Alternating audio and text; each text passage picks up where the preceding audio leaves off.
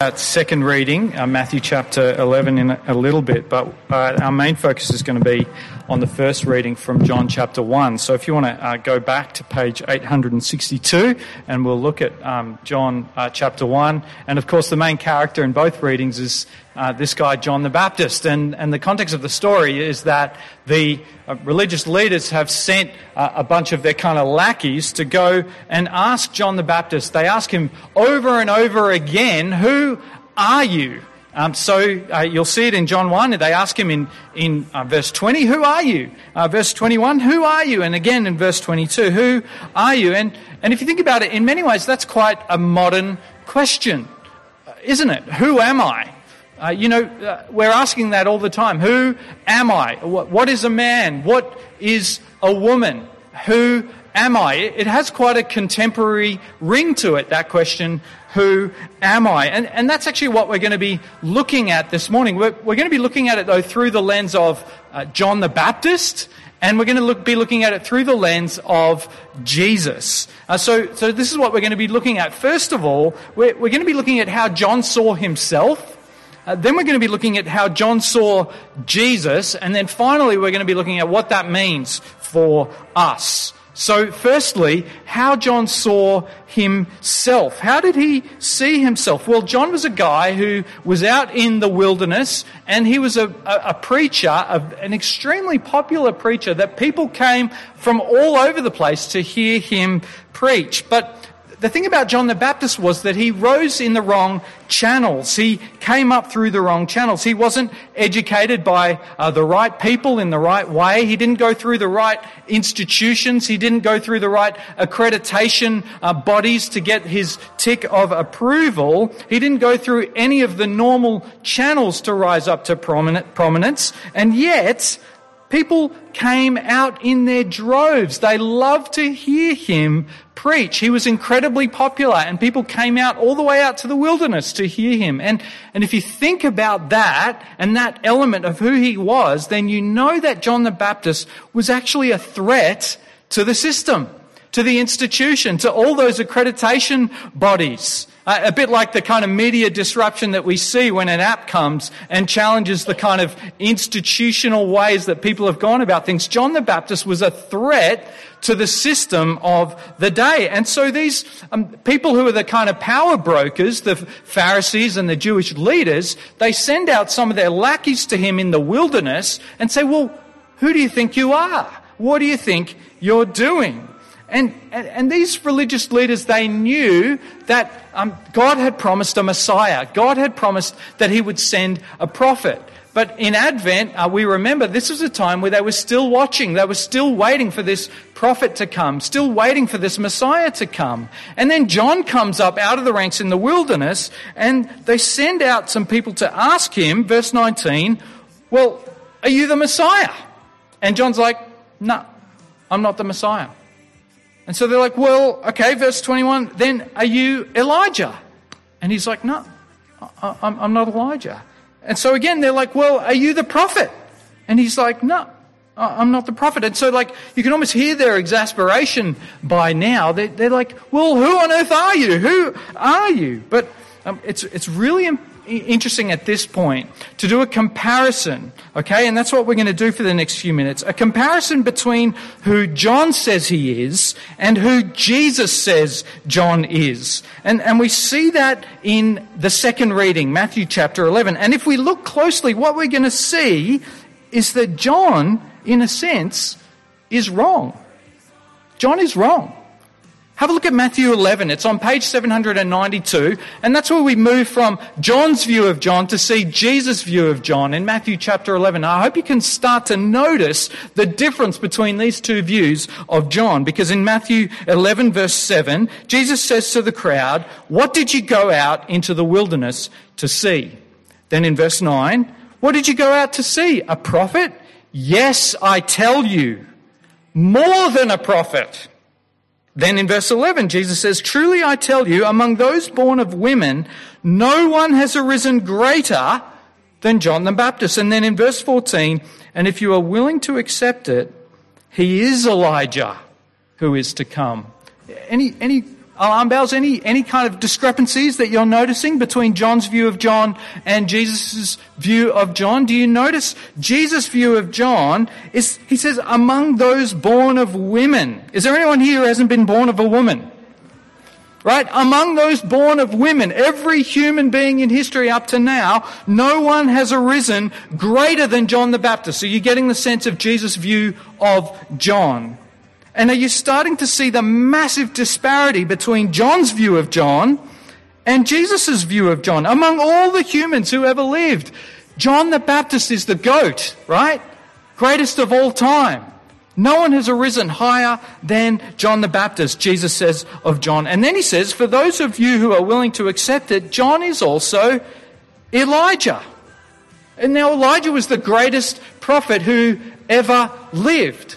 And Jesus is saying John the Baptist is greater than Elijah.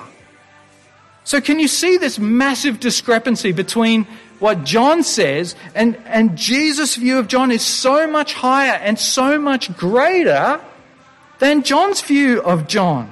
Are you seeing that? Between John 1 and Matthew chapter 11. John's like, I'm a nobody. I'm not that important. So which one of them was right? Jesus or John? Any of you who've been to Sunday school know the answer, right? But, you know, you could just run a bit of a thought experiment. Say, if people are still talking about you, your name, in 2,000 years from now, what does that make you? That makes you a VIP a very important person. 2,000 years from now, people are still talking about you. Turns out Jesus' view of John is more accurate than John's view of John. So what's going on here? What, what's John missing? Uh, in modern kind of therapeutic terms, has he got self-esteem issues? Does he need to go to therapy? Does he need a little bit of a pep talk to get a better view of himself? Well, I want you to hold that thought because we're going to come back to it. But before we get there, or by way of getting to that question, I want us to look now at John's view of Jesus, because that's actually part of the answer of what's going on here with this question that I raised. Because while John was kind of vague and not very interested in talking about himself, he's crystal clear and he loves to talk about Jesus. He's far more interested in talking about Jesus than he is in talking about himself. So let's, what, let's see what John has to say about Jesus, because he has a lot to say about Jesus in John, back now in John uh, chapter 1, which, if you're wanting to um, find the page, my clicker's not working, so it doesn't matter. But John chapter 1, let's have a look at what J- John has to say about Jesus. Verse 23, firstly, John says, I'm the voice of one crying out into the wilderness, make straight the way of the Lord. Now, this is an amazing statement for John to make. Who's the Lord? The Lord is Yahweh, the great I am, the one who revealed himself to Moses in the burning bush, and who even said to him, You need to take your sandals off because the ground on which you're standing is holy. I'm a voice of one crying, prepare the way for Yahweh. So, who's Jesus? Jesus is the great I am. Jesus is not just a mere man like we sing at Christmas, veiled in flesh, the Godhead see. Hail the incarnate deity. Make straight the way of the Lord. So Jesus is the great I am.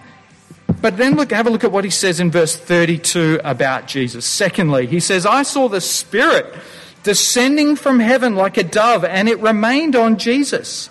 I myself did not know him, but the one who sent me to baptize with water said to me, He on whom you see the Spirit remain, uh, descend and remain, is the one who baptizes with the Holy Spirit. And I myself have seen and have testified that this is the Son of God. Now, the Son of God in, in that time and in the ancient Near East was a term for the king the king was considered the son of God. And in the Old Testament, if you know the story of Samuel and David, you know that the king was anointed with oil, right? To symbolize that they were set apart and that the, the presence and the power of God was upon them to do the Lord's work. It happened to Samuel, uh, the judges. It also happened to uh, the high priests that they were anointed, set apart. And this was, oil was a symbol of the presence and power of God. And it was mediated through, in David's case, a human, Samuel.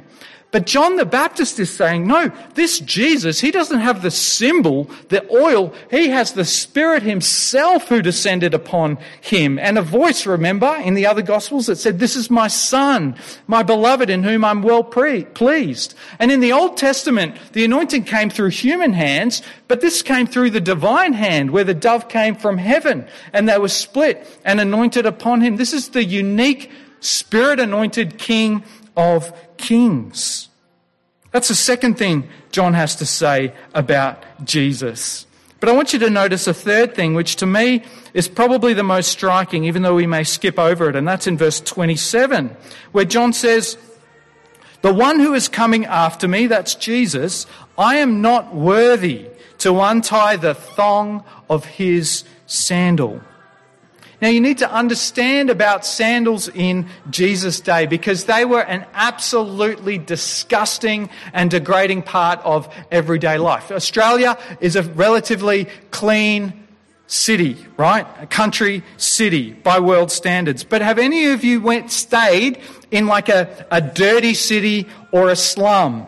Like I have for six and a half, seven years. For any of you who have lived in that kind of context, uh, you may remember the sights and the smells and the sounds in that kind of context. And that's much closer to what it was like in Jesus' day. And they would wear sandals. The mode of transport, as you know, was sort of donkey animals. And so there's just stuff everywhere that they're walking through, right? And it was just disgusting by the time they, that they walked around in all of this and your feet were stinky filthy and disgusting. They even had rules about this back in Jesus' day that um, if you had servants, if you were a Jew and you had servants, and if you had Jewish servants, you were not allowed to let your servants take off your sandals because that was too degrading and a disgusting thing to inflict on your fellow Jews. It was beneath them. And so, of course, it was the Gentiles in that context who, who were allowed uh, to, to, to do that. And, and the other rule was like um, rabbis, right? They would have, they were teachers, professors, they had their um, they had their disciples, their followers, and they were kind of like servants as well. Uh, they were kind of like gophers. They would serve their rabbi. But there was a strict rule that they were not allowed to remove the sandals of their rabbi because it was too disgusting and degrading a thing to inflict on the disciples of a rabbi. And so now, in that context, notice that John doesn't say, he doesn't say, I'm only just worthy enough to untie Jesus' sandals. I'm only just worthy enough to do it. What does he say? He doesn't say that. I'm not even worthy to do something as degrading and disgusting as untying the sandals of his feet. So, what's he saying? What's he saying about Jesus? And do we have that in our own mindset? That Jesus is so high, he's higher than the highest high, that next to him I'm lower than the lowest low. Human categories are not enough to contain the discrepancy that there is between the beauty and the majesty and the glory and the power of this Jesus and me when I'm standing next to him. That's what John the Baptist has to say about Jesus. Now, I don't know about you, but normally we don't like to be around people who are so good and who make us look so bad.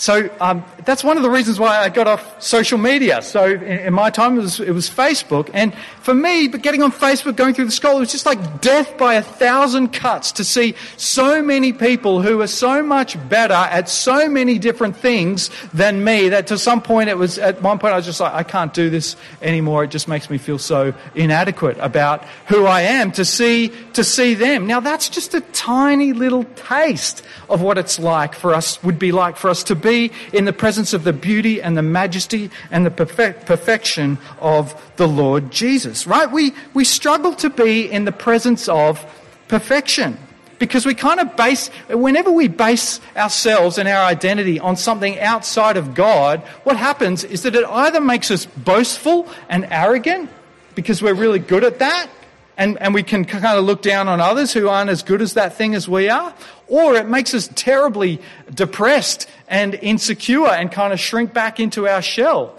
So an example for me would have been like, you know, they have this thing like IQ and EQ. And, and, and, it was like, for me, it was like if I were to measure myself by EQ, uh, uh IQ, sorry, uh, like, you know, your intellect, I was working with people who had like had PhDs and were really smart and, and it would just make me feel de- desperately insecure, right? And shrink back into my shell and insecure about myself. When you, ba- that's what happens when you base your identity on something other other than God. So what I would do is like, oh, well, IQ, that, obviously it's not as important as EQ, you know, emotional intelligence. And so I'd base my identity on that. And then now, good, I can look down on all those guys with, they've got an IQ, but sure, I've got a high EQ. You see, this is what we do when we base our identity on anything other than God and Jesus. It makes us boastful and arrogant, looking down on others, or it makes us insecure and low self-esteem, making us shrink back into ourselves. So what about John the Baptist? John the Baptist in the presence of Jesus, he's, he's able to say, he must increase. He must increase. That's good. There's one point in, in the Gospels where they're like, hey, Jesus is getting more disciples. He's baptizing more disciples than you are. And John the Baptist is like, he must increase and I must decrease. I'm not threatened by that success.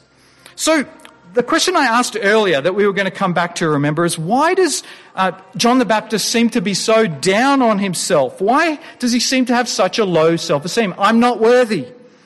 You know, he says, I'm not worthy. I'm not the prophet. And Jesus says, He is the prophet. And he says, I'm not Elijah. And Jesus says, He is Elijah why does he seem to be, if it is that being down on himself, why, why at the same time as this, this is what I want to ask now, is why does someone with apparently such a low self esteem also um, act so boldly, if you know John the Baptist, so confidently, so fearless, was John the Baptist. I just want to give you a few examples of his incredible courage, his incredible confidence and boldness as a contrast to this seemingly low view of himself. So for example, in Matthew chapter 3, it tells us when the religious bigwigs come out to see him in the wilderness, um, to see who this guy is who's come up through the wrong channels. In verse 7, that they're the religious bigwigs, power brokers that come out to see him. And in front of the whole crowd, John says to these Pharisees, these religious leaders, you brood of vipers, who warned you to flee from the coming wrath? Can you imagine? I don't know if you have a boss who has a boss who has a boss, but can you imagine them coming into the present, your presence when you've got all your homies around you and you're like tearing them down to the ground? You see, this is immense confidence and boldness and courage, not something that you would think some, when someone has a low self-esteem, right? Or a, a low self-worth. He does it again, even more so in Matthew chapter 14 with this guy, King Herod. So now we're talking about the political power. And these guys were ruthless. Think Game of Thrones. They, they, in a blink of an eye, they would slaughter you. And, and this was the son of the King Herod who tried to kill baby Jesus. It's Christmas time, right? He was the one who ordered, because he couldn't find who this Jesus was, to slaughter all of the babies in Bethlehem from two years down, downwards. His dad was that guy.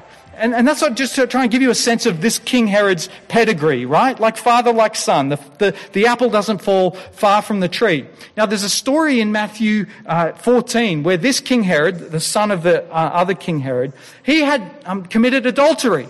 He had, he had um, divorced his wife so that he could marry his sister in law. And it was a scandal at the time in Israel. And out of all of the people in Israel, you know, know what, you're not going to challenge the king, right? Because it's off with your head. But out of all the population of Israel, there was one person who was willing to stand up to King Herod and to challenge him and say, what you're doing is wrong. Can you guess who it was? It was John the Baptist. This guy was fearless. This guy was confident. Where did he get this from? How this combination of this boldness as well as this humility, saying, I'm not worthy. No, I, am not worthy before God. Well, I think uh, this quote from C.S. Lewis helps, um, helps us arrive at the answer. C.S. Lewis says this He says, Humility is not thinking less of yourself, humility is thinking of yourself less. There's a massive difference between those two things. Humility is not thinking less of yourself. That's when we become kind of weaselly and shrink back into our shell where we don't have any confidence. We're down on ourselves. No, humility is not thinking less of yourself. It's thinking of yourself less. And that's John the Baptist. That's why he's so interested in talking about Jesus and not talking about himself. What? Who am I? I don't know what you're talking about. I love this quote from Robert Murray McCheyne. Uh, uh, he says this, and I just hope it, it's just such an encouraging statement, especially when you are down on yourself. He says this He says, For every look at yourself, take 10 looks at Christ. He is altogether lovely, such infinite majesty, and yet such meekness and grace, and for all, and for all for sinners, even the chief, live much in the smiles of God for every look at yourself, take 10 looks at Christ. Satan wants us to be bent in on ourselves, whether it's so that we're puffed up looking down on others or whether we're down and shattered and, and disabled and, and paralyzed by that. And this is what John is doing. Have a look. Uh, in, in verse 35, it wasn't part of the reading, but, but the next day he sees Jesus and he says, Behold, the Lamb of God who takes away the sins of the world. Behold, this is gaze, look upon, fix your eyes on Jesus. It says in Hebrews, look upon the Lamb of God you know, earlier I talked about how it's difficult um, for us to be in the presence of perfection because of how that kind of shows up our own inadequacies and weaknesses next to them. And, and that was true for the Israelites. They knew this was just a tiny little um, window into what it would be like to be in the presence of a holy, righteous, and majestic God. They knew that they couldn't just waltz on in to the presence of God. And they knew it so well that, that they needed to be washed and cleansed and sanctified. And so what they would do to prepare themselves to get in the presence of God is that they would sacrifice an innocent and pure lamb. As if to say, all of my guilt, all of my shame, all of my filth is being put on this lamb, and the lamb dies in my place so that I can live. And the lamb is cast out from the presence of God so that I can be brought into this holy, righteous, and beautiful king, knowing that I'm loved, knowing that I'm accepted, knowing that I'm forgiven. And so here's the thing. When John the Baptist gazes upon Jesus, it says, Behold the Lamb of God. When he looks upon Jesus, I think he sees two things. Firstly, he sees the Lion of Judah. Uh, this is the lion that was prophesied in Genesis, the lion of Judah, next to whom he says, I'm not even worthy to untie the sandals of his feet. So majestic, so awesome, so powerful is he. He's the lion of Judah. And to see Jesus as the lion is to give your ego the knockout punch that it needs so that no one can boast in his presence. To see that he's so far above you is to humble you so that you can't boast, so that you can't look down on anyone because you know this lion. That's the first thing it is to look upon this Jesus. But the second thing that he sees at the same time is the lamb. The Lamb of God who was slain for the sins of the world. You know, last year, uh, one of the mums at the Northcott Primary School had a lamb. She was carrying around a, a, a lamb. I've never seen it before, like a puppy dog. And it was just the most beautiful. Has anyone has anyone seen, like, not in a farm or petting zoo or whatever, but just like in the suburbs? She had this pet lamb, and you're drawn to this lamb. It's, it's eminently beautiful and approachable. And Jesus is the Lamb of God who was slain for our sins. And to behold this Lamb is to be lifted up out of the ashes, out of the muck, out of the mire. To know that He was slain and took our sins for us is to give the knockout punch to our insecurity that it needs. Why would you be insecure when this king would suffer and die as a lamb? So loved are you by Jesus that he would lift you up out of the ashes. And, and, and John saw both of these things as he gazed upon Jesus, the lion and the lamb. And all this is to say that when we gaze upon Jesus, it's to know that uh, two things at once that I'm so bad that Jesus had to die and yet I'm so loved that Jesus was glad to die And that does two things. It lowers you so that no one can boast, but it raises you up because you're so loved and you're so cared for. And that's what John says to us this morning. Behold the Lamb of God. You see, the Lion of Judah devours our ego and our boasting and our self importance and self righteousness. But the Lamb of God absorbed our shame and our sin and our insecurity. And there's nothing else in the world that does this, that gives you something to humble you and yet raise you up at the same time. And it's only in Jesus that we have these things. And so I want to finish. Often we don't remember sermons, but we do remember songs. And I want to finish with a song that to me just captures the message of John the Baptist today. It's written by a, a group called Casting Crowns, and it's called Nobody. And I just hear the words of the chorus. Um, as if John the Baptist was saying them himself. These are the words of the chorus. He says, I'm just a nobody trying to tell everybody about somebody who saved my soul. Ever since you rescued me, you gave me a song to sing. I'm living for the world to see nobody but Jesus. I'm living for the world to see nobody but Jesus. I hope you're able to worship him as we watch this together now.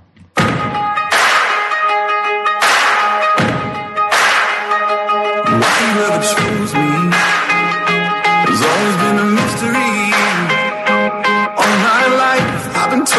belong at the end.